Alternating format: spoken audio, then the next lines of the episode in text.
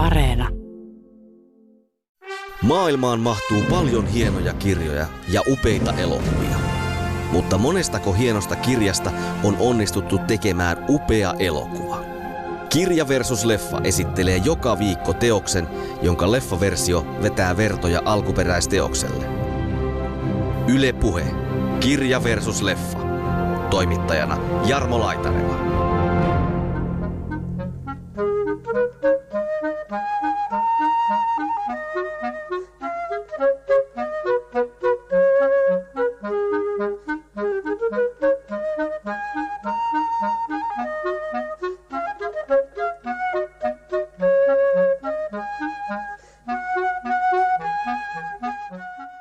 Että kaikki ei tapahdu kerralla, vaan pikkuhiljaa hän menee sinne niin kuin luontoon ja tällä, että se, niin kuin se Vatasen kehitys on, hän ei mitenkään tavallaan valmis, vaan se tapahtuu sillä niin kuin pikkuhiljaa. Ikään kuin tämmöistä kylähulluuden ja mm, tämmöisen mm. kansankuvauksen elementteinä hänen kirjoihinsa just tätä niin kuin yhteiskunta vastaan ihminen ja yksilö, tämmöistä asetelmaa. Suomalainen mies, alkoholi, niin kuin, se pitää olla mukana suomalaisessa niin. huumorissa. Tästä leffasta Jarva sanoi, että se ei ole komedia, mutta se sisältää humoristisia aineksia. Elokuvaohjaaja Jouko Aaltonen joskus maininnut, että niin kun Markku Kopisto on kuin Suomen Nino Rootta. Hän tekee samantyyppistä tällaista niin tosi kivaa melodista jälkeä.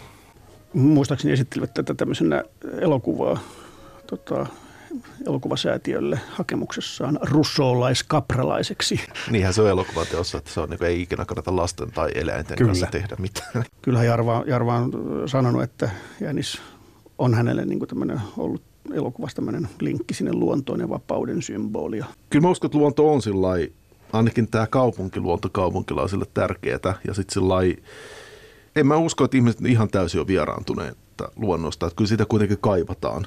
No Litjahan oli itse tästä tietysti erittäin tyytyväinen myös tästä ja siitä, että hän ylipäätään pääsi Arvan kanssa tekemään nämä mm. kolme leffaa.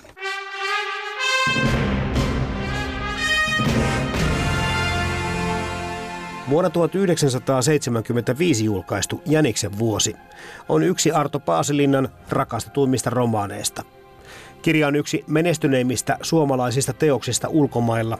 Jäniksen vuosi on käännetty noin 30 kielelle. Myös Risto Jarvan vuonna 1977 tekemä elokuva Sovitus Paasilinnan kirjasta luetaan kotimaisten klassikkoelokuvien joukkoon. Jäniksen vuositeosparista kanssani keskustelevat TV-maailmaan kirjoittava Henri Walter Renström ja muun muassa Metsän tarina ja Poikea Ilves-elokuvat ohjannut käsikirjoittaja ja kirjailija Ville Suhonen. Tämä on Kirja VS Leffa, ohjelma tarinoiden, myös myyttisten metsäseikkailujen ystävillä.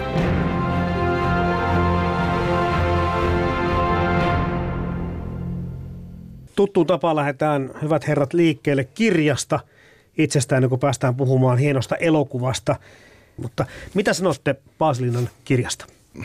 Mä luin ensimmäistä kertaa sen joskus olisiko ollut varhaisteiniässä ja nyt niin kuin uudestaan, niin kyllä mä luulen, että niin silloinkin aiku, ekan kerran lukin, niin se tuntui silloin vähän liian niin kuin episodimaiselta.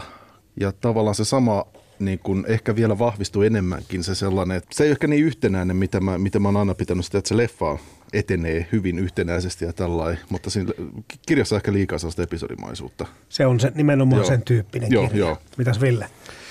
Mä, mä luin sen muistaakseni opiskeluaikana ja silloinkin tota se kokemus oli semmoinen, että mä huomasin, että mä hypin vähän sieltä keskeltä, niin että mä en lukenut sitä aivan orjallisesti. Ja nyt, nyt kun mä luin tota uudelleen, niin tunnistin tämän niin kuin tilanteen, että kun niitä episodeja tulee ja tulee ja ne niin kuin ikään kuin toistaa jokainen vähän samaa teemaa, niin se alkaa tulla semmoinen – vuoristorata, joka niin kuin vaan jatkuu ja jatkuu, eikä sitten niin kuin kuitenkaan niin kuin kehity. Vaikka siinä on paljon niin kuin hauskoja tarinoita, niin kuitenkin se ikään kuin kirjan sisin, niin se ei sitten niin muutu, muutu niiden tarinoiden sisällä. Niin ehkä tässä on huomioarvoista nimenomaan se, että kun vertaa Paasilinnan kirjoihin tai muihinkin, niin tämä rakenne on poikkeuksellinen.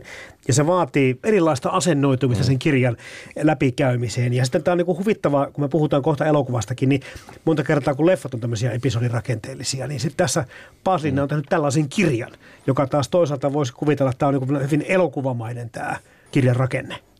Mähän siis olin nähnyt kyllä elokuvan silloin ihan tuoreeltaan nuorena. Mä olin varmaan, oliko mä 13 vai mitä mä olin. Niin se siis vaikutti tietysti siihen, kun sitten kymmenen vuotta myöhemmin luki sen kirjan.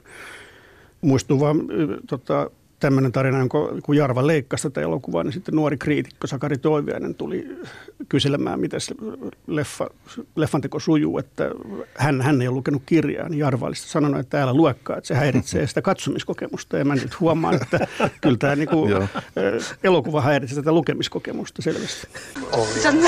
Sanokahan Erakko, mikä tämän kämpän nimi olikaan? Tämä on vittumaisen ojan kämppä. This place is called... Never mind. Let's go inside. Mutta eikö se olekin niin, että se, miten te tai lukijana, katselijana arvotatte teosta, niin liittyy kyllä siihen, että onko sen ensin lukenut vai ensin katsonut? Kyllä mä luulen, kun se oli mullakin toi sama, että mä näin sen tota, niin kun, uh, en silloin ensi illassa en ollut ole, olemassakaan vielä silloin, mutta TV-esityksen yhteydessä joskus ihan niin kuin pikkupoikana näin ensimmäistä kertaa tuon leffan ja sitten luin vasta myöhemmin sen kirjan. Niin kyllä mä tota, kyllä mä luulen, että kyllä se mullekin vaikutti toi sama, että se, niin se, että se leffa oli tavallaan se, että se oli parempi ja sitten se kirja sitten niin jotenkin, että se ei ollut yhtä eheä kokonaisuus. Kyllä mä luulen, että toi pätee, että se, aina se, minkä sä näet ehkä, tai luet ensimmäisenä, saattaa vaikuttaa siihen sitten. Että... Mm. Luo pohjat. Niin, niin luo pohjat. Ja etenkin, jos se on niin, niin, niin onnistunut, kun niin, niin, puhutaan Jarvan joo, teoksesta, niin se on joo, niin joo, hieno. Aivan. Mä en, mä en ole koskaan ollut mikään niin kuin Paasil, se, semmoinen, joka lukee joka vuosi sen Paasilinnansa aikoinaan, tai en myöskään päätallua, mutta et, mulla nuoruudessa opiskeluaikana jäi lähinnä tulee semmoinen kuva, että tämä on tämmöistä äijähuumoria ja puskafarssia, josta sitten nämä leffatkin tehdään. Ja kyllähän tässä kirjassa selkeästi on niin kuin aineksi tämmöiselle puska, perinteiselle kotimaiselle puskafarssille, joka silloin oli ehkä komedia niin kuin valtavirta tai spede tietysti etunenässä, mutta hienoa, että Jarva teki sen sitten vähän toisin. Kyllähän toi Paasilan tapa kirjoittaa on semmoinen, että kyllä se juttu kulkee, tarina vetää. Tässä on, kuten sanoit tuossa Ville Suhonen aikaisemminkin, niin tässä on kaikenlaisia hassuja sattumuksia ja, ja nehän hekotuttaa niin kuin ääneen aina erillisinä tapahtumina. Mutta sitten miten tämä kokonaisuus niissä rakentuu, niin mä pysyn hirveän hyvin mukana oikeastaan koko tarinassa siihen saakka, kunnes alkoi tämä tämmöinen niin lopun, tämä ryyppyreissun jälkeinen karhun metsästys ja Venäjälle vierailut ja kaikki muu, niin no ehkä nyt tähän leffankin taas palataan kohta, että ajattelin sen, että se pitäisi loppua vähän eri tavalla ja vähän aikaisemmin. Mutta siltikin, kyllähän Paasinna on velho jatka kirjoittamaan, kun ottaa huomioon, että kuinka paljon hänen kirjaan on kuitenkin myyty ja mm. käännetty, ja tämän asema kai Ranskassakin on melkoinen. Niitähän on eikö tämä ole kuitenkin Paasilinan se läpimurtokirja, ja Kyllä, se, var, se varmasti sitten myös siivitti hänen seuraavia teoksiaan, että ne aikaisemmat niin kuin poikkesi tästä, ja tämän jälkeen taas niin kuin alkoi tulee entistä enemmän tämmöistä tota, näitä ikään kuin tämmöistä kylähulluuden ja mm, tämmöisen mm. kansankuvauksen elementteinä hänen kirjoihinsa, ja just tätä niin kuin yhteiskunta vastaan ihminen ja yksilö, tämmöistä asetelmaa. Paasilinan teoksissa luonnonkuvauksella on aina tietynlainen merkitys, mutta se, että minkälaisessa roolissa Paaslinna luontoa esittää, niin sekin jollain tavalla mun mielestä muuttuu Paaslinnan kirjojen kehittyessä ja edetessä, koska meillä oli Ulva Mylläri tässä viime tuotantokaudella ja siinä taas jotenkin hän pääsee mun mielestä pikkusen pitemmälle homma toimii kokonaisuutena pikkusen paremmin, kun mietitään sekä tarinallisuutta että kokonaista juononrakennetta, että myöskin ehkä tätä luonnon ja joo. ihmisen kohtaamista. Tämmöinen kuva mulle jäi. Joo, joo, kyllä mä aika lailla samaa mieltä, että sillä niin kun, jos nyt tällä karkeasti sanoo, niin voisihan sitä periaatteessa ajatella, että niin Jäniksen vuosi on ikään kuin tällainen e-, ensimmäinen versio tästä Ulvovasta Mylläristä, ja Ulvovassa Myllärissä on sitten tämä yksilö vastaa yhteiskunta ja sitten tässäkin totta kai Jäniksen vuodessa on tämä niinku vahva asetelma, tää, että siinä on se niinku yksilö ja yhteiskunnan välinen, mutta se ei ehkä ole niin rankka, mitä siinä ne kuuluvuus Müllerissä on. Kyllä. Joo, siinä tota, elokuvaversiossahan muistaakseni on joku tämmöinen repliikki, jota ei kirjassa ehkä ole, että tällaista se on, kun kaksi kovaa on vastakkain, kun ihminen ja luonto ottavat yhteen. Ja tuntuu, että siinä tota kirjassa näitä niin kuin ihmisen luonnon yhteenottoja on niin kuin – tulee koko ajan vaan lisää ja lisää, tulee karhua ja korppia joo, ja joo, tulee joo. metsäpaloja ja muita, että ne vaan niin kuin toistaa mm, sitä samaa, mm, samaa ideaa ja siinä jotenkin siinä Pasilina ei anna semmoista niin kuin luonnonkuvaukselle hirveästi, hänellä olisi siihen aikaa, että se on sitä toimintaa ja sitten niin kuin jossain määrin välillä myös vähän mustavalkoinenkin sille, että korppi on paha ja viha, viha korppia kohtaan syntyy jotenkin ihan jotenkin ihan kumman tyhjästä ja kaikkia tämmöisiä niin kuin pien, Joo, pieniä joo. piirteitä, jotka en, en tiedä, tuleeko, tuleeko se sieltä tota, Paasilinan omasta niin kuin Kittilästä kotoisin olevasta tota, maisemasta tai sitten tota, joku vertaa sitten taas Jarvaa, joka on se töölölä, niin kyllähän se ero on huomattava. Vatanen! Nyt pois sieltä! Vatanen! Mutta tuossa sen tekee Paasilinen myöskin taitavasti, kun mietitään sitä, että, että se luonnon ja vapauden kaipuu sinne luontoon, se on niin kuin ihan selkeä hänen teoksissaan. Mutta sitten tässä niin kuin heti huomataan se, että se luonto ei kuitenkaan ole selvä tai se niin kuin helppo paikka kaupunkilaiselle. Että siihen tulee niitä vastoinkäymisiä. Nyt en puhu pelkästään siitä, että karhu lähtee jahtaamaan, vaan se, että pelkkä idyllisointi, niin siitä ei oikeastaan ole mihinkään, vaan että Joo. se todellisuus voi olla aika paljon karumpi. Joo, ja kyllä se sitten Jarvan elokuvassakin tulee sitten se, että ei se, ei se nyt pärjää siellä se Kyllä. Vatanen kuitenkaan tota, yksinä. Se, mikä nyt tuossa tota, kirjassa taas on semmoinen yllättävä, että tämä Vatanen onkin yhtäkkiä tämmöinen monitoimimies, että se pystyy ihan teke, tekemään vähän mitä tahansa. Joo. Että Niin. se lähtee, lähtee Joo, sinne joo. metsurihommeihin ja tekee kattoremppaa ja kaikkea tämmöistä yhtäkkiä. Siinä on siinä yh- yhdessä kohtaa se, mä en muista mi- mitä, mikä työmaa sillä on siinä työn alla, mutta se hän asuu siellä jossain laavussa ja sitten käy kirjastosta lainaan, niin kuin, mä en muista miten se sanotaan, niin kuin, mi- mielenkiintoisia kirjoja. Mä ollut siinä ehkä viittaa siihen, että miten hän on opiskellut, miten, miten tota, toimitaan täällä luonnossa ja näin, vaikka hänellä on kyllä niin kuin etukäteenkin Se teki muuten kattoremppaa Joo. sinne laavulle. Niin, niin kattoremppaa, joo, joo, joo, ja joo. saattoi se korjata takankin siinä ohi mennä. Joo, että joo, joo. Täytyy myöntää, että nämä monta kertaa nämä Paasilinnan mieskuvan tyypit ovat tosi monitaitoisia, mm. mutta sitten se perustelu jää vähän niin kuin vähälle, mm. että missä hän on opiskellut kaikki nämä niin. taitonsa. Että se on vähän niin kuin perusoletus, että tämmöinen on suomalainen mies. Sen mm. voi heittää tilanteeseen kuin tilanteeseen ja hän pärjää ja hoitaa kyllä homman. Joo. Joo, sitten taas ö, elokuvassahan Vatanen sitten oikeastaan Vataselle riittää se paluu luonto, että siinä Kyllä. ei tarvi mitään tämmöistä niin kuin, Kyllä. mennä sinne edes kansan pariin. No mua vaivaa vähän se loppu. Mitä sitten Heri Walter Renström, olet itse mieltä sit siitä, kun se alkoi tämä kahdeksan päivän ryyppöputki, että kertokaa nyt enemmän niin kuin kirjailijasta itsestään kuin tuota sitten Vatasesta. niin, niin.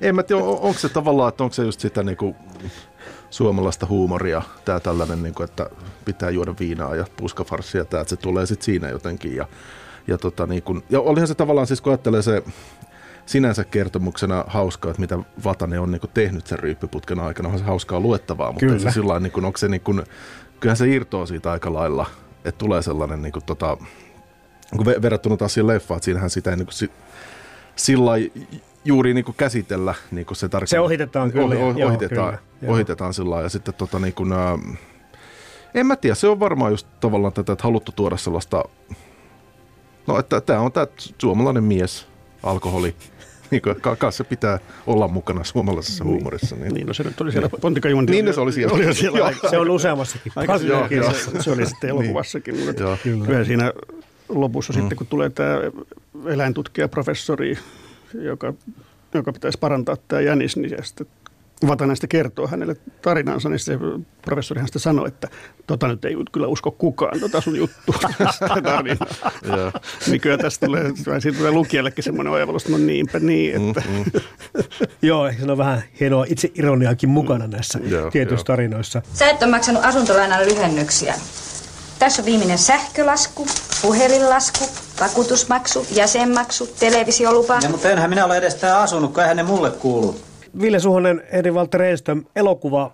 Nyt kun tässä katselin sitä uudestaan, niin totta kai muistot olivat kovin lämpimiä, mutta siltikin hyvin ehyt kokonaisuus ja osittain niin kuin taideelokuvamainen mm. kokemus kaiken kaikkiaan. Oikein mukava oli palata tämän teoksen äärelle. Joo, totta, totta. Siinä on kyllä, niin kuin, se on säilyttänyt sillä ihan niin kuin, mäkin sen muutaman kerran niin nähnyt vuosien varrella. Ei, ei sitten koskaan oikein tullut mitään sellaista, että joku olisi jotenkin vanhentunut. Ja, ja kun ajattelee ylipäätään sitä niin ekologista keskustelua, mitä siinä käydään, niin se on niin, niin, niin, tulee koko ajan niin tuli tuoreemmaksi ja tuoreemmaksi. Että niin kuin, ja sitten tavallaan se, miten Vatanen siinä niin kehittyy, että se vähän vähältä tavallaan, miten hän niin kuin, vaikka niin kuin ulkoinen olemuskin sillä että hän tota, niin kuin saa ensin saappaat, sitten saa takin jostain toisesta paikkaa. Että kaikki ei tapahdu kerralla, vaan pikkuhiljaa hän menee sinne niin kuin luontoon ja tällä. Että se, niin kuin se Vatasen kehitys, on, hän ei mitenkään tavallaan valmis, vaan se tapahtuu sillä niin kuin pikkuhiljaa. Joo, se menee tyylikkäästi. Joo. Kyllä. Jarva oli kuitenkin tämmöinen myöskin ihmisen ja luonnonvälisen suhteen kuvaajana jonkinlainen tekijä, eli tämä asetelma kiinnosti häntä. Joo, ja se tietysti hämmentävää on sitten se katsoa, kun verrata häntä, hänen nuoruuden töihinsä tätä, tätä viimeiseksi jäänyttä elokuvaa, että hän teki kuvas yö- vai päivä elokuvaa vuonna 1962, niin hän sitten teki silloin samalla reissulla Kuusamossa tämmöisen kitka elokuva, mm. joka kuvaa pelkästään virtaavaa vettä. Tämmöisen taideelokuvan, missä Kari Rydmanin musiikki ja muuta. Ja sitten tämä Jäniksen vuosi ihan loppuu sitten ikään kuin näihin samoihin, samanlaisiin kuviin, jossa virtaava joo, vesi joo. vesi tota, lipuu. Ja Jarva ikään kuin, no silloin tietysti jälkiviisena sanottiin, että Jarva oli tota, ast, palasi, palasi ikään kuin juurilleen, mutta samalla oli tota, aloittamassa ikään kuin uuden vaiheen. Että hän oli tehnyt näitä, pari näitä komedioita, mies, joka sanoi ja loma, jotka oli selkeästi komediallisempia kuin tämä Jäniksen vuosi, jossa niissäkin tosin oli tietysti tämmöistä yhteiskunnallista niin kuin sisältöä, mutta et tästä leffasta Jarva sanoi, että se ei ole komedia, mutta se sisältää humoristisia aineksia. Että hän halusi sen nostaa tämän niin kuin vakavan puolen ja tämän, juuri tämän niin kuin ihmisen ja luonnon ja vapauden kaipuun niin kuin siinä esille. Ja todennäköisesti että Jarva olisi tästä kyllä lähtenyt kehittämään tätä mm. teemaa ehkä myöhemmissäkin elokuvissa. Joo, joo, se on myös hauska, että niin Jarvan niin kuin ensimmäinen tällainen, tällainen itsenäisesti ohjattu pitkä elokuva Onnenpeli, mikä on tällainen niin kuin, ikään kuin ylistys kaupunkielämälle, niin kuin ka- kaupunkilaisista kertoo. Ja sitten niin tavallaan viimeinen elokuva päättyy sitten tavallaan ihan niin päinvastainen. Ja sitten sellainen hauska detalji, minkä huomasin tuossa, että niin tämä, missä tämä niin onnenpelin nämä henkilöt, ne asuu siinä kruunuhassa siinä sillan kupeella. Ja sitten Jäniksen vuodessa, kun Vatanen ja tämä valokuvaaja lähtee niin kuin tota maalle, niin ne ajaa sen saman talon ohi siitä. Tavallaan jättää sen taakseen, että tässä on joku tällainen... niin kuin... Hakaniemen joo, siitä joo. Siltasaaren niin sillalta. Joo, joo, joo, niin, joo. Tota, en ole ihan varma, olisiko vielä jossain muussakin leffassa se sama, joo, joo, sama tota, kuva, joo, mutta joo, se joo. toistuu todella monta joo, kertaa joo. se se tota, juttu. Jarvahan teki sitten tota, silloin näitä tilaus lyhytelokuvia, hienoja postisäästöstä pankin tilaamia, niin kuin kaupungissa on tulevaisuus ja sitten oli myös niin maaseudun tulevaisuus, mm. mutta kysymysmerkki perässä oli, oli siinä elokuvassa. Että hän, hän pohti kyllä näitä, sitten hän oli myös siis luonnontalous ja asuminen ja luonto, tämmöiset mm. puoltuntiset dokumentit kanssa. Että kyllä hän niin kuin pohti näitä koko, koko, koko tota, uransa aikana. Tuossa jo tuli vähän niin kuin ehkä Henri Walter vihjettä siitä, että tämmöinen hänen näkökulmansa, se oli ehkä elokuvassa vasta kypsymässä se, että miten tätä ekologiaa mm. ruvetaan käsittelemään suomalaisessa elokuvassa. Ehkä se on sitten ensimmäisiä teoksia, jotka tällä tavalla ottaa kantaa niin kuin suomalaisen luonnon puolesta. Saattaa olla, että mun mielestä jossain Kurkvaaran rottasodassa on joku tällainen, että päähenkilö käy katsomassa joku tällaisen ekologisen filmin – missä niin kuin otetaan vähän, niin kuin, mm, mietitään maailman tulevaisuutta, miten niin kuin käy ja tällainen. Ja sitten jossain tota, Speden pohjan tähteessä siinä on joku pieni pätkä jostain niin kuin unelmointijakso siitä, että millainen saattaa niin kuin maailman tulevaisuudessa olla, että ihmiset kulkee kaasunaamarit päällä ja tällainen. Niin. Mutta joo, kyllä se varmaan tällainen niin kuin isoin juttu, mitä niin kuin, niin kuin että Jäniksen vuosi on iso juttu, mikä sitten on ehkä ensimmäisenä käsitellyt tätä teemaa. Vai tuleeko sulla, Ville? Ei mulla kanssa siihen nyt varmaan liittyy sitten se, että siis 70-luvun alussa 73 oli tämä öljykriisi ja mm. Filmin, Filminor eli Jarvan tuotantoyhtiöllä oli ongelmia, heiltä loppu rahat ja piti tehdä elokuva, joka olisi vähänkin tuottanut jotain. Sitten tehtiin mies, joka sanoi ei, jossa siinäkin on tiety, tietynlaista tämmöistä tota, on kaupunkisuunnittelun näkökulma, tämmöinen puutalokaupungin osan suojeluteema, yhteiskunnallinen teema ja kansalaistottelemattomuuden teema. Ja sitten loma sen jälkeen, joka taas sitten käsitteli massaturismia ja siitä piti tulla tämmöinen raju massaturismin kritiikki, joka vähän latistui siitä, että he eivät päässeet sitten Espanjaan Frankon aikana kuvaamaan. Ja se meni Roodokselle, jossa turismi oli vielä aika semmoista lempeää ja mm. ellyttävää. Mutta kyllähän se sitten 70-luvun aikana tämä tota, luontotietoisuus ja luonnonsuojeluarvot nousi niin, että tämä tämä tuli aivan niin kuin oikeaan paikkaan, voisi sanoa, tai sitten se syntyi juuri siinä ajassa. Ja pari vuotta myöhemmin sitten oli Koijärven tapahtumat ja vihreä liitto, vihreä liike sitten 80-luvun alussa syntyi, että se oli suoraan tämän jälkeen ikään kuin jälkeläisiä tämän mm. elokuvan, voisi sanoa. Te syytätte minua deodoranttimainosten kivittämisestä humalassa, mutta ette itse selvinpäin kiinnitä mitään huomiota niihin rikoksiin, joita joka päivä tehdään tuleville sukupolville. Kun miettii tämmöisiä tämän ikäluokan elokuvia, niin, niin näissä on tota, tämä musiikki, soundtrack monta kertaa kiinnostavalla tavalla hoidettu. Ja tässäkin niin kuin voisi olla suoraan, että kyllä moni dikkailee tätäkin elokuvaa ihan jo pelkästään tuon soitannon Joo. takia. Jollain niin kuin puupuhaltimellahan sitä siinä säästellään pää, pääasiassa, mutta miten hienosti se niin kuin liittyy tämmöiseen Jäniksen temmeltämiseen ja äkkinäisiin liikkeisiin ja kaikkeen siihen luontoon ja siihen vaan vettä ja kaikkea muuta. Että se kyllä mukailee upealla tavalla tätä elokuvaa. Joo, että kyllä tota, niin kuin, niin kuin, niin kuin säveltäjä Markku Kopisto, että hän kyllä hallitsee tuollaisen niin melodisen, niin kuin ihan siis, mä en tiedä, on, onko Suomessa ketään toista. Ja kun ajattelee, että mä muistan toi elokuvaohjaaja Jouko Aaltonen joskus maininnut, että niin kuin Markku Kopisto on kuin Suomen Nino Rootta, eli tavallaan hän tekee samantyyppistä tällaista niin kuin tosi kivaa melodista jälkeä. Joo, se oli alun perin, se olikin Jarvan idea se, että se on pienimuotoinen musiikki ja tietysti Joo. Kopistolle, joka on klarinitisti erityisesti, niin se, hän oli nämä puupuhaltimet, oli sille se niin kuin lähtökohta, joka myös tietysti sopii siihen, Joo. siihen niin kuin luo, luonnonmukaista. Kyllä. No castingista tuskin on kanssa moni eri mieltä siitä, että että no Antti Liita taas lyödä läpi sitten jo näillä lomalla ja mu- muillakin teoksillaan, mutta kyllähän tässä niin kuin todellakin hänen hapituksensa kyllä kuvastaa sitä muutosta, Joo. mitä Vataselle tässä tapahtuu tässä tarinan aikana. Joo, ja se tota, sen näkeminen auttaa myös kirjaa, kirjan luku, että kun näkee sen Vatasen, niin näkee Litian siinä koko ajan. Joo, niin kun, ikään kuin sinne kirjaankin sitten laittaa niitä sisältöjä, joita siinä ehkä ei sitten olekaan, tai sitä, niin kuin sitä muutosta. Että kyllä se, tota, no Litiahan oli itse tästä tietysti erittäin tyytyväinen myös tästä ja siitä, että hän ylipäätään pääsi Arvan kanssa tekemään nämä mm. kolme leffaa. Kyllä. Miten näistä muista näyttelijöistä tuli mieleen se, että tämmöisiä vähän niin kuin sivuroolia toi Kauko Helovirta tekee poliisipäivystäjänä. Aivan loistavan tuota. Joo, ei, joo. Ole, ei ole montaa repliikkiäkään, mutta sitten meinaa jo varastaa niillä pelkästään sen, ne kohtaukset itselleen. Hän on kyllä kanssa niin uskomattoman. Kyllä ja sitten siinä on vähän niin kuin, kuitenkin siinä, että kun ajattelee, jos vertaa esimerkiksi niin Ulvovaa Mülleriin, missä niin taas tämä Harri Tirkkonen tekee tosi niin veemäisen nimismiehen rooli. Ja sitten tässä on tämä tosi tällainen lupsakka Joo. ja tosi hyvin tällainen. Tässä niin kuin, jos ajatellaan, miten tämä, miettii tämä yhteiskuntakritiikki, että tässä se ei sillä niin kuin henkilöidy kehenkään, vaan poliisitkin on tällainen niin tosi lupsakoita ja tällainen, niin kuin tota, että se on tavallaan se järjestelmä, missä on se ongelma. Ja sitten Helovirta on ehkä niin kuin löytänyt just se sellainen, niin kuin, jos ajattelet, että millainen on niin kuin perinteinen suomalainen maalaispoliisi, niin se on ehkä se, niin kuin, voiko kyllä, sitä kyllä. muulla tavalla, niin kuin, tai kuka voisi tehdä se paremmin. Niin.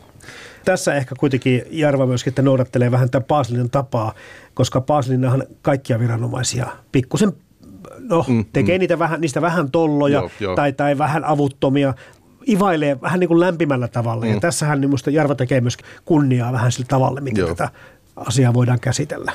Joo, siellähän on kirjassa myös näitä kirkkoherraa ja Juh. muita, joo. jotka niin kuin tekee aivan typeriä asioita, mutta silti, he, silti Paasilinalta niin liikenee heille sympatiaa siitä Joo. huolimatta, että kukaan ei ole niin kuin läpeensä paha, vaan niissä on tämmöistä tota, heillä on vain pieniä ongelmia. Mm-hmm. Se voisi jotakin ruveta ahistamaan, kun kerrottaisiin, miten pastori Mauserilla omassa kirkossa ampuu ja mihinkä luodit kimpoilee, mutta tässä tapauksessa se ei pelkästään, kun tulee sellainen pieni myötätunto vaan tätä pappia joo, kohtaa, että hyvin se, hyvin se menee. Toinen hahmo, mikä kiinnitti huomiota, niin tuo Markku Huhtamo tuossa taksinkuljettajan mm. roolissa, mikä sitten kukkia keräili siellä, siellä ja vähän opasti Karlo Vataasta kanssa näiden kasvien kanssa, niin lyhyt rooli, mutta jotenkin tuntuu taas, että aivan loistavaa, miten hän siinä niin kuin oli läsnä siinä tilanteessa. Joo, jotenkin tulee se fiilis siitä, että, jo, että tämä on se asiakas, mitä minä olen odottanut koko urani. Juuri näin. Joo. Tämä elokuva on niinku tunnettu siitä, että tämä on aika liitjan varassa, Joo, mutta kyllä, kyllä tässä niinku sivuroolihahmotkin on aika onnistuttu kastaamaan tähän, niin, niin että ei sillä kyllä huonoja suorituksia kyllä näe. Joo, ei se vielä sen riistahoitopiirin valvoja kärkkää sen, eli Kosti Klemmen. Joo, le- kyllä. Vet- oli veteraani tulee siihen, joka piirtää sitten tämän niittynätkelmän ja virna kuvan, Joo. kuvan siihen, niin se on kyllä kans aivan mainio. Rauhoituslaissa on ankarasti kielletty ottamasta villiä eläintä elätiksi. Tämä jänis täytyy virallistaa. Minäpä kirjoitan teille lupaa lapun. Te kuulutte molemmat Jarva-seuraan. Puhutaan tietenkin Risto Jarvankin elokuvasta, mutta, mutta minkälaista perintöä Jarva-seura sitten vaalii? Jarvaseurahan on nyt 40-vuotias, eli se perustettiin vuosi Jarvan kuoleman jälkeen. Ja se alkuperäinen tarkoitus ei ollut ni- niinkään perustaa Risto Jarvan muistoseuraa, vaan siinä oli, siinä oli tämmöinen tota, tilanne, että Suomen elokuvarkisto oltiin valtiollistamassa ja elokuvalalla oli huoli siitä, että mitä se tarkoittaa, että meneekö nyt, mennäänkö ojasta allikkoon, kun se oli, er- elokuvarkisto oli aikanaan ollut yhdistys. Haluttiin perustaa sitten ikään kuin varalle tämmöinen elokuva-alan yhdistys, jossa, joka voitaisiin ottaa sitten niin kuin käyttöön, jos tämä valtiollistamisoperaatio menisi ihan puilleen. Ja sen, no niin, sen nimeksi tuli luonnollisesti Risto ja Arvaseura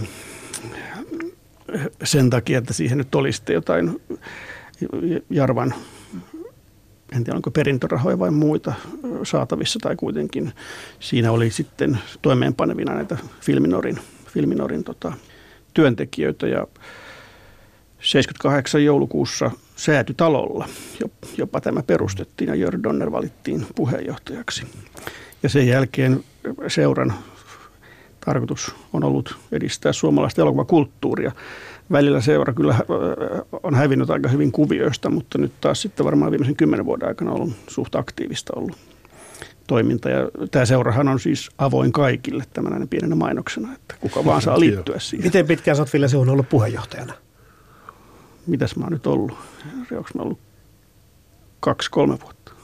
Joo, okay. eikö se ole 16? Joo, Se oli- kolme, kolme vuotta. Kol- joo, joo. Joo. No mikä sut, Henri Walter Reston, sai nimenomaan tähän Jarva-seuraan, Risto Jarva-seuraan liittymään? Öö, no, no itse asiassa taisi mennä jos että mä olin tota, haastattellut Ville, hän oli tehnyt Ompelia tai Dokkarin. Haast- Haastattelin häntä Turun Sanomiin ja sitten Ville kysyi, että ha- haluaisiko liittyä, koska niin kuin, sä sanoit pi- pitävässä minusta toimittajana, että niin kuin, kirjoitan hyvin joo, suoraan. Joo. joo, mä ajattelin, että siis se, se seura tosiaan alkoi se hallitu, hallituksen porukka olemaan hiukan iäkästä, eikä enää ihan, ehkä kaikki halunneet jatkaa Joo, enää joo. jaksaneet jatkaa, niin siinä saatiin uutta verta. Ja Henrillä on tota, ollut aina toi kotimainen suomalainen elokuva. Puhutaan eri toten siis Järveseura yrittää vähän vanhempaa kotimaista elokuvaa pitää niin kuin ihmisten mielissä ja hengissä, koska sitä ei ole juuri, juuri muut niin kuin vaalit tämmöistä muistoa, varsinkin nyt kun siis Peter van Baak kuoli muutamia vuosia sitten, niin hänen, hänen manttelinperiänsä ei, kun ei, sellaista ei ole, niin olemme sitä mieltä, että suomalainen elokuva mm. vaatii aina huomiota. Kyllä. Joo, ta- tavallaan tämä ehkä sitten se perimmäinen syy, minkä takia niin halusi halus myös tulla mukaan tähän niin kuin, toimintaan. Tästä luontosuhteesta, kun on puhuttu nyt jo tovi, niin, niin jatketaan vielä Ville Suhonen ja Heri Walter Enström sen perusteella, että on kiinnostavaa, että kun meillä on tässä Paasilinen, joka, joka sitten omasta näkökulmasta asiaa pohtii, ja sitten Jarva, joka, jolla on taas vähän erinäköinen suhde siihen asiaan, niin sitten tässä meillä pöydän ääressä elokuvaohjaaja Ville Suhonen, joka myöskin on luonnon kanssa tehnyt aika paljon töitä tämän luonnossa. Nyt ehkä nämä poikia Ilves ja Metsän tarina, niin uusimpana teoksena, mutta se, että mikä se oikein on, kun tämä on nyt ehkä aika kiinnostavaa sieltä, kun puhutaan suomalaisten luontosuhteesta, että selvästikin meillä kaikilla joko sellainen on tai ei ole, ainakin se aiheuttaa puhetta, sitä pohditaan, se ei oikein ole täysin meille selvillä. Osaatko sä yhtään avata sitä, että mitä, mitä tämä Suomi ja suomalaisten luonto oikein, minkälainen kombinaatio tämä on?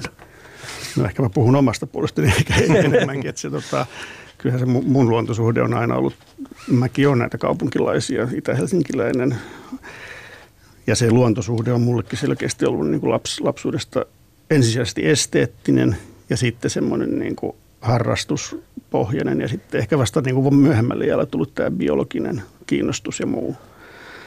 Ja mä luulen, että jossain määrin Jarva varmaan ihan suunnilleen sama, samalla lailla on edennyt, edennyt tuohon ja luonnonsuojeluasiat on tullut sitten niin kuin myöhemmin, myöhemmin vahvemmiksi.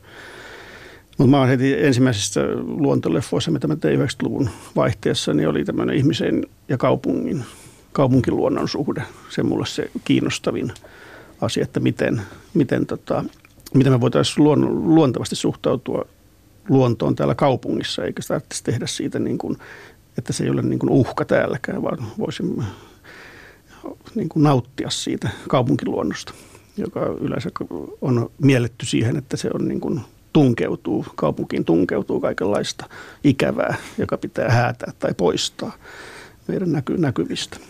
Ootko se rikollinen? Miten niin? Pelottaako? Eikä. Ajattelin vaan, kun tuli tuolta metsästä, että voisi tulla vaikka vankikarkuri. No Metsätarina teki kyllä sitten, sitä dokumenttielokuvaa katsottiin tosi laajalti ja se sai semmoista hypetystä, mitä oikeastaan ton puolen elokuvat ei Suomessa ole perinteisesti saanut. Kummastuttiko se sinua se menestys, mikä tämän Metsätarinan pohjalta tuli? No jossain määrin joo, että se oli siis täysi tota, arvoitus se, että lähteekö ihmiset katsomaan elokuvateatteriin luontoelokuvaa, kun sieltä telkkarista tulee niitä BBCn huikeita, huikeita tota, luontovisioita. Ja mun se, mun se lähtöajatus tuoda siihen tämmöinen suomalaisen metsämytologian niin kuin tarinat, joka oli se niin ikään kuin se ihmisen osuus siinä. Siinähän ei näytä, näytetä yhtään ihmistä siinä elokuvassa, mutta se, että siellä on nämä tarinat, jotka on tietysti ihmisten tekemiä ja kuvittelemia ja keksimiä, niin se niin kuin ihminen saadaan sillä tavalla siihen mukaan.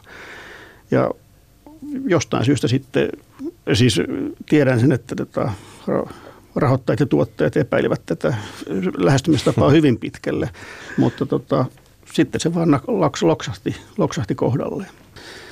Ja kiinnostavaa ihan nyt sivuhuomautuksena Jäniksen vuodessahan on tämä tota, henkilö, joka siellä haluaa tota, uhrata tämän, tämän, tämän, tämän tota, Seidalle tämän jäniksen. Ja se siinä kirjassa sitten sen tausta kerrotaan huomattavasti laajemmin. Ja hän on perehtynyt kaiken maailman luonnon uskontoihin sun muihin ja niitä kerrotaan tässä. Ja hänestä tulee todella tämmöinen kylähu, kylä, kylähullun tota, hahmo hiidon opettaja Kaartinen. Joo, joo joka, jokaisessa elokuvassa jää sitten tämä hänen taustansa kyllä uno, sivutetaan lähes täysin.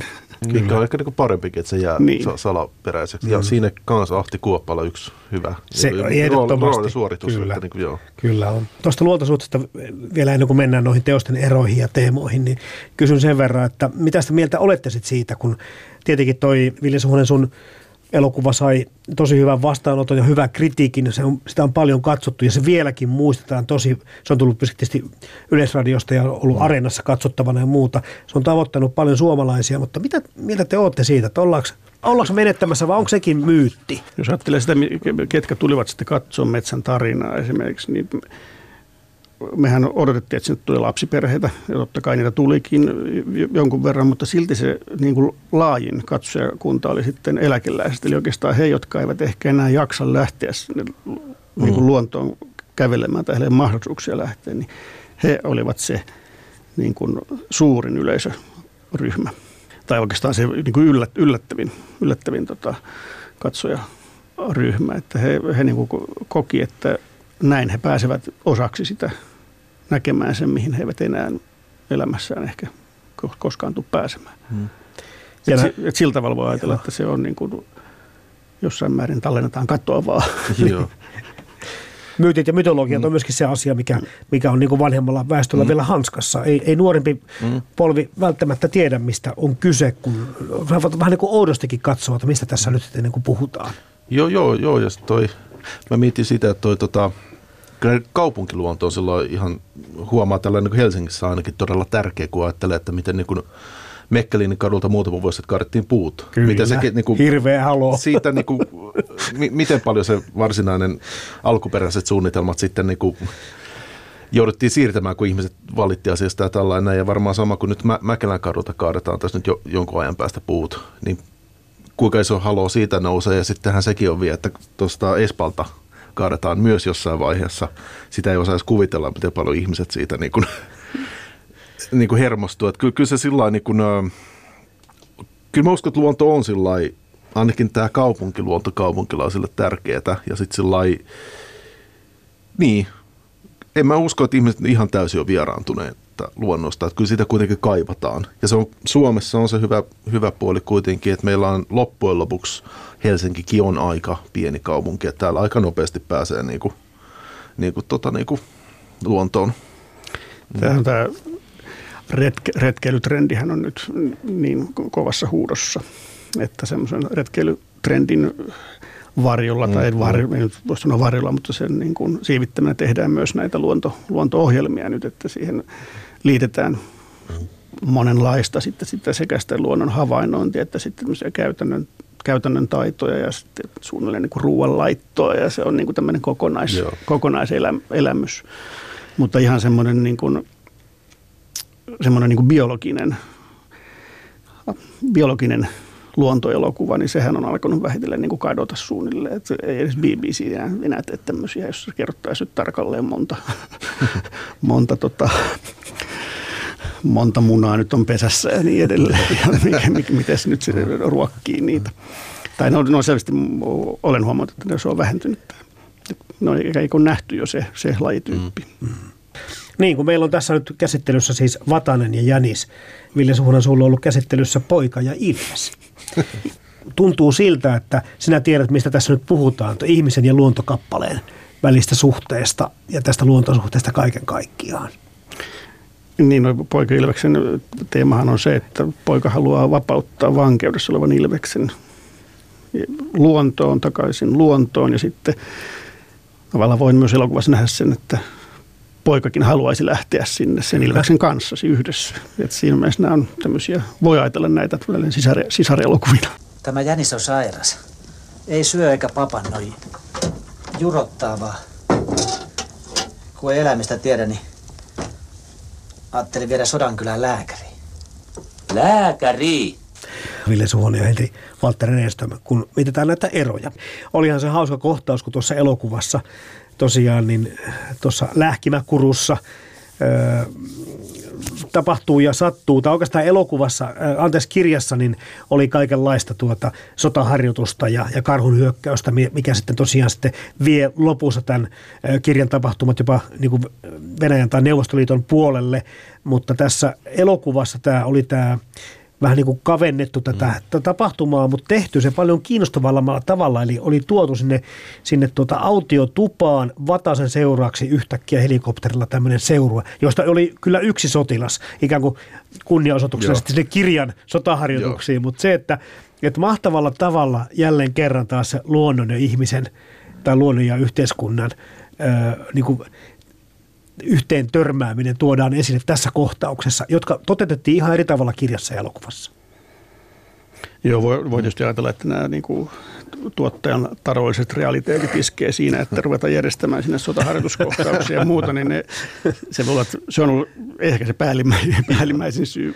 Mutta sitten voi hyvin myös ajatella sitä, että kun Paasilinna koko ajan liiottelee ja tekee näistä niin kuin vähän räävittämiä ja välillä vähän semmoisia äijä, äijämäisiä juttuja, niin se on se, mikä ei niin kuin sit kuitenkaan toimi, niin kuin, jos se näyttää. Se on kiva ehkä lukea sitä tarinaa ja kuvitella itse se, mutta sen niin kuin asettaminen tämmöiseksi tota, näytelmä, näytelmän muotoon esittää se elokuvassa, niin se ei välttämättä toimi ollenkaan, ollenkaan jolloin tarvitaan niin kuin semmoista hillitympää ratkaisua. Musta tämä turistiseurueen tuominen – suoraan sanoen mun mielestä se kertoo paljon, paljon paremmin kyllä. teeman joo, kuin se toimii. Kyllä, toimii. Kyllä, ja sitten siihen nostettiin myöskin ne naiset ikään kuin kumminkin päätekijöiksi siinä joo. kohtauksessa, jotka taas kirjasta puuttuu lähestulkoon kokonaan. Mm. Tässä leffassa tosiaan, niin mä tykkäsin myöskin sitä, millä tavalla se kohtaus oli tehty uudestaan. Mm. Ja toi mulle myöskin mieleen tämmöisiä, suoraan sanoen sen kohdan, kun ilmestyskirja nyt elokuvassa sitten ne puputytöt tai playboy-tytöt lennätetään keskelle sotatoimialuetta viihdyttämään, että, että vaikka miten syrjässä tosiaan olet, niin sivistys kyllä yltää minne vaan, mutta se, että tämä kontrasti, miten irvokasta se yhtäkkiä se kaupunki tai mikä muu elämä tuotuna siihen toiseen kontekstiin, niin se, se sana irvokkuus on kyllä joo, ehkä paras, joo, mikä sitä tulee. Joo, joo.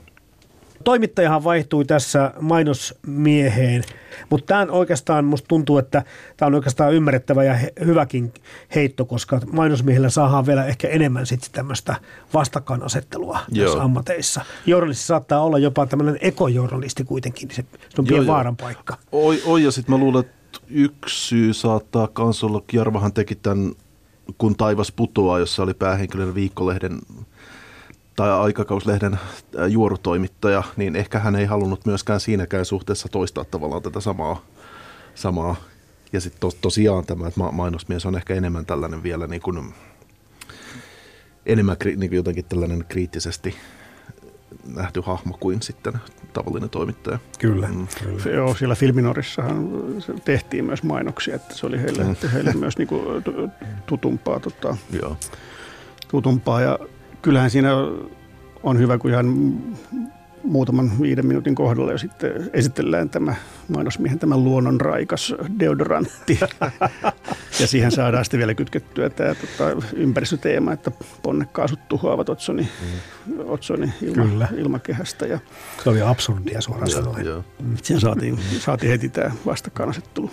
Joo, ja tavallaan just tämä, että kun se ei sillä lailla niin kuin Vatasella synny mitenkään niin kuin tyhjästä tavalla, että hän näkee jäniksen ja hyppää metsään, vaan hän, hänellä on jo etukäteen tämä, niin kuin, hän puhuu tästä. Hän on kriittinen, niin, kyllä. kriittinen jo niin kuin etu Kyllä. valmiiksi. Että niin Joo. kuin, Joo, siinähän se on se alkujohdanto, missä hän- pomo puhuu hänelle, kuinka hän on tipahtamassa kärryiltä ja sitten pomon äänet hä- häipyvät ja ku- Vatainen omissa ajatuksissaan kuulee vain linnun laulua ja näkee Joo. läheisen metsän. No vielä ei ole Ville Suhonen ja Henri Walter Räystä puhuttu yhtään tuosta jäniksestä ja sen kuvaamisesta. Hyvin toimii metaforana ja, ja muuta, mutta tuossa niin kun, nyt kun katselin tätä uudestaan tätä elokuvaa, niin eka kerran mä niin kun tajusin myöskin, että toimi osittain kertojan äänenä. Mm. Ja nyt en tarkoita kertojan äänenä sitä Vatasen ääntä, vaan tämmöistä niin luonnon ääntä ja tämmöistä luonnon tilaa. Eli sille mm. jänikselle annetaan eri tavallinen tai pikkusen erilainen rooli tässä elokuvassa kuin tuossa kirjassa. Joo, kyllä. Sitten siinä on muutama ihan sellainen niin kuin hieno otos, mikä on otettu tavallaan sieltä niin kuin jäniksen näkökulmasta. Kyllä. Kuvattu alhaalta ylöspäin, että miten noi ihmiset näyttääkin niin hassuilta ja tällä. Että, joo, joo, kyllä. Että, Joo, siinä Joo. ki- kirjassahan jänis aika usein putoaa niin kuin tarinasta pois ja unohtuu. Toki elokuvassakin on jakso, jakso missä jä- jänis on niin kuin muualla, mutta sitten loppua kohden se vaan tiivistyy se Vatasen ja jäniksen niin kuin symbioosi, voisiko sanoa. Ja Joo. kyllähän Jarva, Jarva on sanonut, että jänis on hänelle niin kuin ollut elokuvassa tämmöinen linkki sinne luontoon ja vapauden symboli. Ja se ikään kuin auttaa Vatasta tekemättä mitään, käytännössä niin kuin mitään. Ja kun ajatellaan, että Vatanen suojelee ja jänistä, niin oikeasti se onkin varmaan toisinpäin. Mm. Se on sitä eläinterapiaa, koska Niin, mehän, joo. meillähän vaikuttaa mieleen. Stressihormonit vähenevät, kun sä pääset hilittelemään vaikka koiraa tai muuta. Ja Mm-hmm. tässä on varmaan vähän sama efekti tuotu sitten mukaan. Ei meillä ole mitään teitä vastaan, mutta kyllä poliisinkin pitää lakia noudattaa. Mistäs myö tiedetään, vaikka tuo sitten Helsingissä lähtiessä niin tehnyt vaikka esimerkiksi ryöstömurhan, kun on noin paljon rahaa. Mäkin luin, että kuvauksessa käytettiin peräti 12 eri jänistä. Jäin miettimään, että mi- 11, joo. okei. Mi- mistä mahtaa tämä määrä johtua? Jarva ja Filminorin väki oli, yritti tuolta Kemiön saarelta saada niitä kiinni ensin. Laittoivat verko, verkot, verkot puihin niin, että rajasivat alueen ja sen jälkeen lähtivät sitten, piti olla jä- jänisräikkiä, mutta lopulta he keksivät se, että kaljatölkit pistettiin kiviä ja nauloja sinne kaljatyysiin kaljatölkkeihin ja ravisteltiin niitä ja yritettiin ajaa jäniksiä verkkoihin. Yhtään jänistä ei saatu. Mutta he sitten lopulta asiantuntijat hoitivat heille 11 jänistä, josta kuulemma kahta käytettiin varsinaisesti niin kuin, ei- tai eniten. Ja näistä Luttana-niminen jänis oli se kaikkein paras ja siinä on se ko- kohtaus. Jarvahan hoiti näitä hyvin itse, itse siis näitä ja piti muutamaa niin kuin kotonaankin. Ja Okei. tota, siellä on se kohtaus, missä ravintolassa sitten ollaan Heinolassa ja syödään yhdessä Jäniksen kanssa ja Jäniksellä antaa salaattia ja maitoa, niin sitten Jarva oli ohjannut sitä vaan, että no niin, kamera käy nyt, syöt salaattia ja sitten hörppäät maitoa. ja niinhän se teki sitten. Joo. Niin se muuten just teki Niin, siinä. niin. Kyllä. Siinä kuvausryhmä ei sitten enää nauranut tälle Jarvan ohjaustyylille sen jälkeen. Mutta tota, kyllähän he, siis ku- ku- kuulemma hermot meni aika moneen kertaan kuvausryhmällä, mutta ei Jarvalla koskaan. Ja voi ajatella, että kun tässä elokirjassahan on näitä eläimiä, sitten aika paljon muitakin eläimiä, niin ehkä se riitti niin kuin myös kuvausryhmä, että hoidetaan nämä jänniskohtaukset ja katsotaan sitten. niinhän se on elokuvateossa, että se on, niin kuin, ei ikinä kannata lasten tai eläinten Kyllä. kanssa tehdä mitään. Joo, se on paljon vaikeampaa ja kalliimpaa. Niin kalli- joo, joo. Kyllä. No, jos mietitään tästä, näistä eroista vielä, mistä ollaan vähän jo puhuttukin, niin tuleeko vielä mitään semmoista merkittävää, mitä, mistä ei ole vielä puhuttu näiden kirja- ja elokuvan väliin? No ehkä jos ajattelee sellainen niin loppua, että siinä niin kuin tota, miten tämä Vatanen sitten mystisesti katoaa sieltä vankilasta, niin e- elokuvassahan se tapahtuu sillä että sitten niin kuin lopussa nähdään niin kuin hiihtolatuja ja Niksen jälleen, että he ovat kaksin matkalla, mutta kirjassa viitataan siihen, että tämä lakinainen, kuka on hoitanut Vatasen asioita, että hän on myös niin kuin, mennyt sinne mukaan, mutta tämä leffa on tosiaan enemmän tämä, että siinä niin unohdetaan kokonaan siis nämä niin kuin, tavallaan niin kuin naiset, ylipäätään niin kuin muut ihmiset. Että se on vain Vatanen ja se Jänis niin kuin kahdestaan. Joo, joo, kyllä. Joo, joo tästä oli, tästä tosiaan tuottaja, toinen käsikirjoittaja Kulorva Kukkasjärvi kertoi, että he olivat eri mieltä tästä loppuratkaisusta Jarvan kanssa ja Kukkasjärvi olisi halunnut tämän naisen siihen, että siinä olisi kahdet suksen jäljet ja jäniksen, jäniks, mutta hän viittasi tota Chaplinin nykyajan loppuun, missä kulkuria kävelee naisensa kanssa sitten sinne auringonlaskuun. Ja, mutta Jarva halusi nimenomaan, että nyt Vatainen on yksin Jäniksen kanssa ja hän taas sitten viittasi tuohon Formanin yksilön yli käänpesä elokuva, jossa mm. intiaani, intiaani sieltä murtautuu sieltä mielisairaalasta ja häviää vuorille. Jätetään paska puuhun. Sehän itkeekin jo. Tämä luontaisuuden on tietysti ihan ilmeinen, tässä niin kuin teemosta on puhuttu, mutta sitten just tämä, mitä tämäkin varmaan nyt tämä loppuratkaisu kuvailee, niin on tämmöinen vapauden kaipuu, mikä on mm, sitten mm. meillä tietyllä tavalla rakennettu kaikki ihmisiä, mutta joillakin se on vähän ehkä voimakkaampi ja jotkut tekevät sitten konkreettisia tekoja ja tässä tietenkin tämä vapaus on aika suuressa osassa. Muistaakseni esittelivät tätä tämmöisenä elokuvasäätiölle hakemuksessaan russolaiskapralaiseksi, mikä, missä nyt sitten 1700-luvun filosofin näkemykset ja 1900-luvun amerikkalaisen elokuvan tekijä yhdistyvät. Ja Arno Russohan nyt tunnetaan tietysti tästä takaisin luontoon ja mm-hmm. siitä, kuinka ihminen on villinä kaikkein vapain ja yhteiskunta on vaan niin kuin pilannut hänet ja – kun luontoon mennään, niin silloin ollaan onnellisia mm. tyyliä. Ja Capralla sitten taas, Capran ehkä tämä tunnetun on tämä jouluelokuva It's a Wonderful Life, eli mm. ihmeellinen on elämä, jossa ihmeet sitten seuraavat, viittavat mm. sitten hänen tietää. Tämmöinen niin kuin ylioptimistinen näkemys. Ja tämä oravan pyörästä pois hyppääminen, sehän aika ajoin meillä mediassa pompsahtaa hyvinkin puhutuksia merkittäväksi aiheeksi. Musta tuntuu, että sitä ihan nyt viime aikoina ei taas ole niin paljon ollut, mutta muutama vuosi mm. takaperin se oli taas semmoinen isompikin buumi, että sitten monenlaiset yritysjohtajat ja, ja, ja muut sitten kertovat tuonne maalle muuttaneena, että miten ovat taas panneet elämässään tärkeysjärjestyksen uusiksi ja täällä sitten ollaan. En tiedä, mitä heille nykyään kuuluu, mutta taas tämän ideologian niin kuin kannalta – en ole ihan varma, että onko tämmöisiä tätä teemaa niin pyöritetty suomalaisessa elokuvassa kovin paljon. Että ehkä enemmän toisinpäin, että maalta kaupunkiin ja, ja teollistamisen ihanuutta mm. ja muuta on kyllä sitten korostettu, mutta, mutta tätä näin, että jätä kaikki taaksesi ja vaatteisikin ja kä- kävele tuohon suuntaan joo, metsään. Joo. Niin. Itse asiassa tuossa niin suunnilleen vähän aikaisemmin Jäniksen vuotta tuli tämä lampaansyöjät hu- huoviseremonia perustuva, mikä oli tämä periaatteessa niin kuin luontoelokuva kyllä joo, mutta ehkä enemmänkin tällainen kahden miehen, kahden miehen välisestä ystävyydestä kertova tällainen. He menevät kesäloman ajaksi niin kuin luontoon ryypiskeleen ampumaan lampaita ja sitten palaavat tavallaan taas kaupunkiin omiin niin töihinsä. Siinä tavallaan... Vähän käydään teemaa. Joo, vähän käydään joo. teemaa, että se ei ehkä niin ekolo- ekologinen ei, ei, ole, mutta ei. kuitenkin tämä luonto on siinä se tavallaan, että saadaan olla rauhassa täällä ja Kyllä. saada olla kahdestaan. Ja se oli väliaikaista joo. heidän oravan pyörästä joo, poistumisensa, joo, joo. ei lopullista. Joo, ehkä sitten 80-luvun alussa taas voi ajatella, että road, road movie tyyppi, joka niin kuin suomalaisina hienompana esimerkkinä ehkä Kaurismäen arvottomat mm, sitten on myös tämmöinen, jossa se matkanteko on sitten se niin kuin lähtö pois tästä oravan pyörästä ja yhteiskunta seuraa heitä ja yrit, aiheuttaa kaikkea ongelmia, mutta lopulta he sitten joutuvat lähteä Pariisiin, koska Suomessa ei ole tilaa Täm, tämmöiselle ajatus, ajatusmaailmalle. Sitten tulin tänne tohtorihattua hakemaan ja jäin. Minä asun tuolla Kairassa jossain. Puhutaan näistä kirjaelokuvan herättävistä ajatuksista ja huomioista. Tuossa mainittiinkin jo, että tämä viranomaisten kuvaaminen Paasilinnalla, olipa sitten kirkkoherra tai pappi tai Mm. poliisi tai pankinjohtaja tai pankkivirkailija, niin yleensä on aina piikkiä luvassa. Hän aina asettaa, asettautuu pienen ihmisen puolelle Mm. ja instansseja viranomaisia vastaan. Ja tämä on niin semmoinen merkittävä niin piirre Paasilinan teoksissa. Ja tässä Jarva tekee vähän samaa, mutta sitten tota, mikä, on niin kuin, mikä oli kiva asia, niin se, että se kuva on kumminkin aika lämmin ja sympaattinen.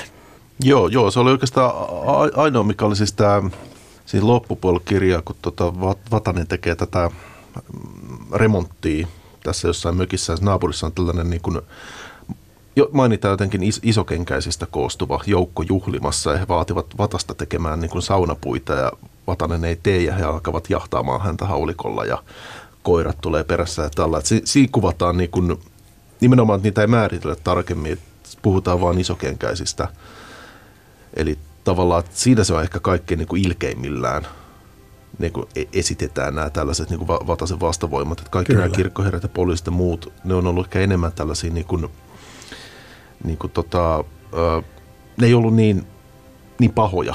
Kyllä. Joo. Ja elo- elokuvassa sitten tämä sama kohtaus on Joo, vähän joo. muutettu Muutu, sille, joo, että joo. ne Martti, Martti Pennas ja Arto Tuomisen esittämät metsästyskaverit niin tulee sitten sinne häätämään Mm.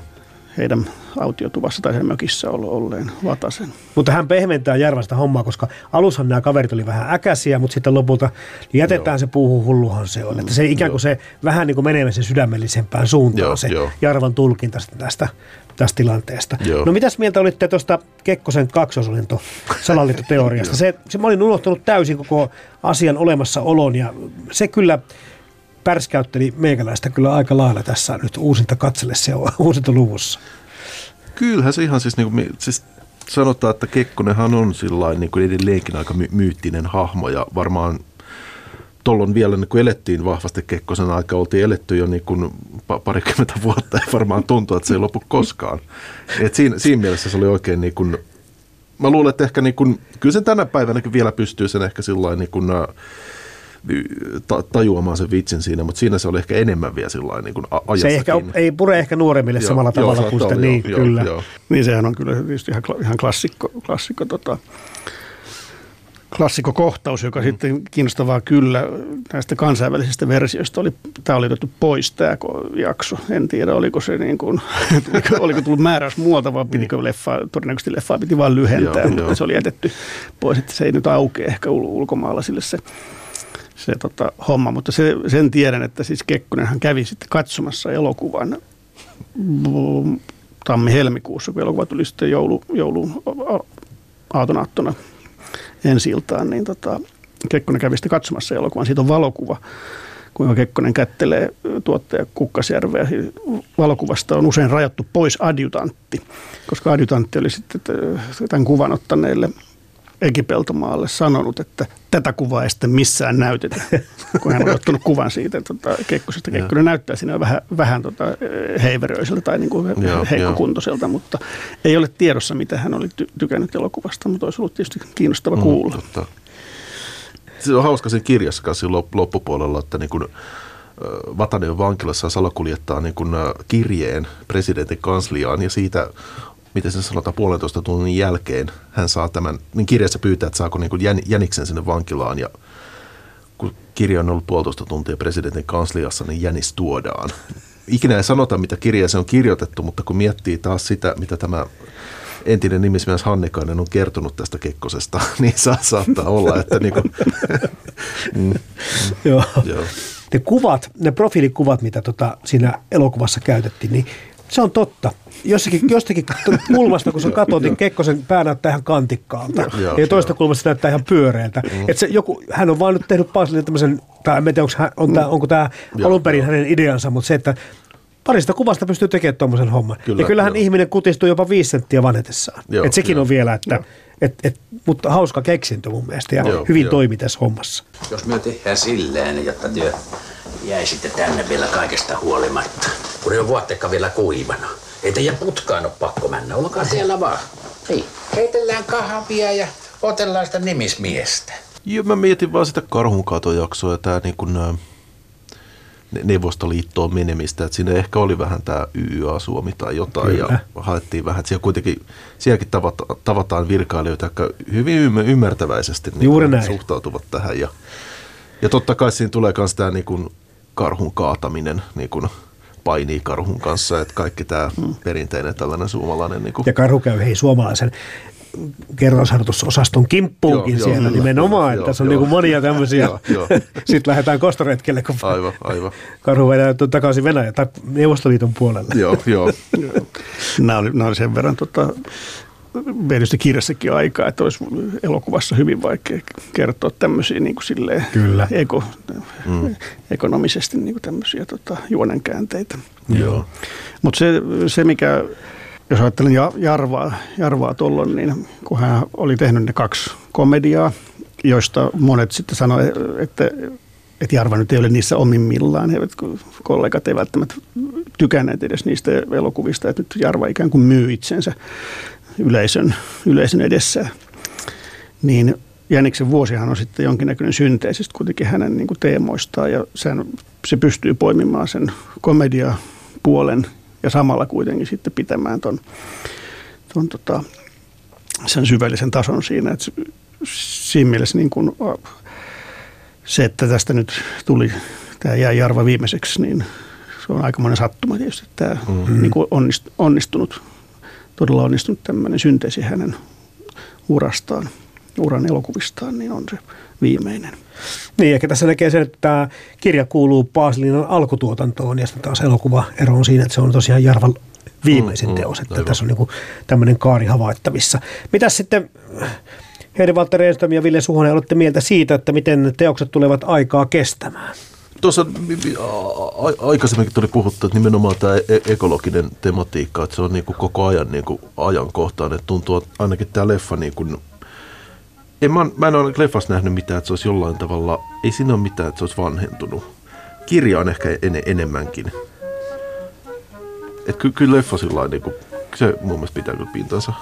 Joo, ihan semmoisena luon, niin kuin, jo semmoisena luonnontunteen kuvauksena se oli mm. niin kuin, omassa ajassaan, mutta edelleen kestävä. Et siinähän on yllättävän paljon sitten tämmöistä luontokuvaa. On, on lintuja ja poroja ja kaiken näköistä vilahtaa siellä eläim, eläimiä, joita kirja ei oikeastaan kuvaile. Et ne on sitten, kirjassahan keskitytään toimintaan eikä niinkään tota, tunnelmien luomiseen. Mm.